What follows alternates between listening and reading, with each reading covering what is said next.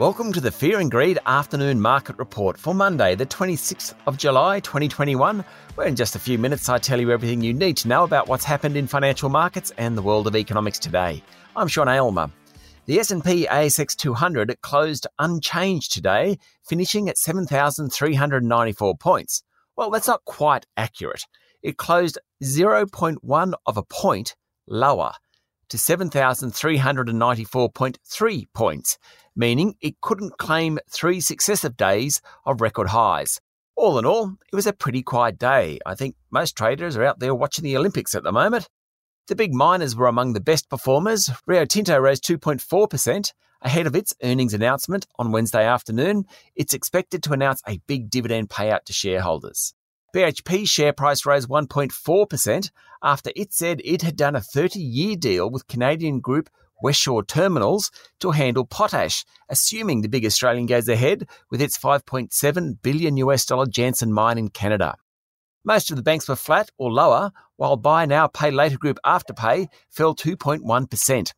Gold Digger, Newcrest Mining, and oil and gas group Woodside Petroleum both fell more than 1%.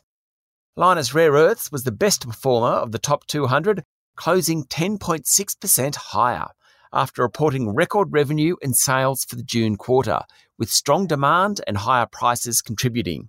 Rare earths are used in everything from rechargeable batteries, computers, and DVD players to wind turbines, fibre optics, and glass polishing. Like other companies that produce battery metals, its share price has surged recently and it's up 300% since November last year. Other strong performers today included Redbubble and Alumina, both up more than 5%. Silver Lake Resources finished the day down more than 8% and was the worst performer. The A2 Milk Company closed 5.6% lower, while Crown Resorts ended the day off 5.2%. The gaming giant now faces a nervous wait ahead of findings from the Victorian Royal Commission into the group.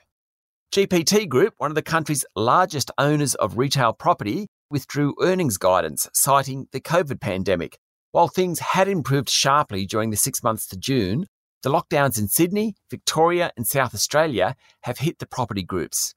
Australian Foundation Investment Company, the largest listed investment company on the ASX, said it made a profit of $235 million last financial year, down slightly, but it will pay a full year dividend the same as the 2020 financial year.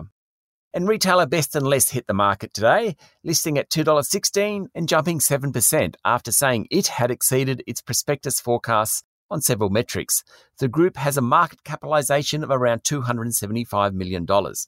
That's it for the afternoon market report for Monday, the 26th of July, 2021.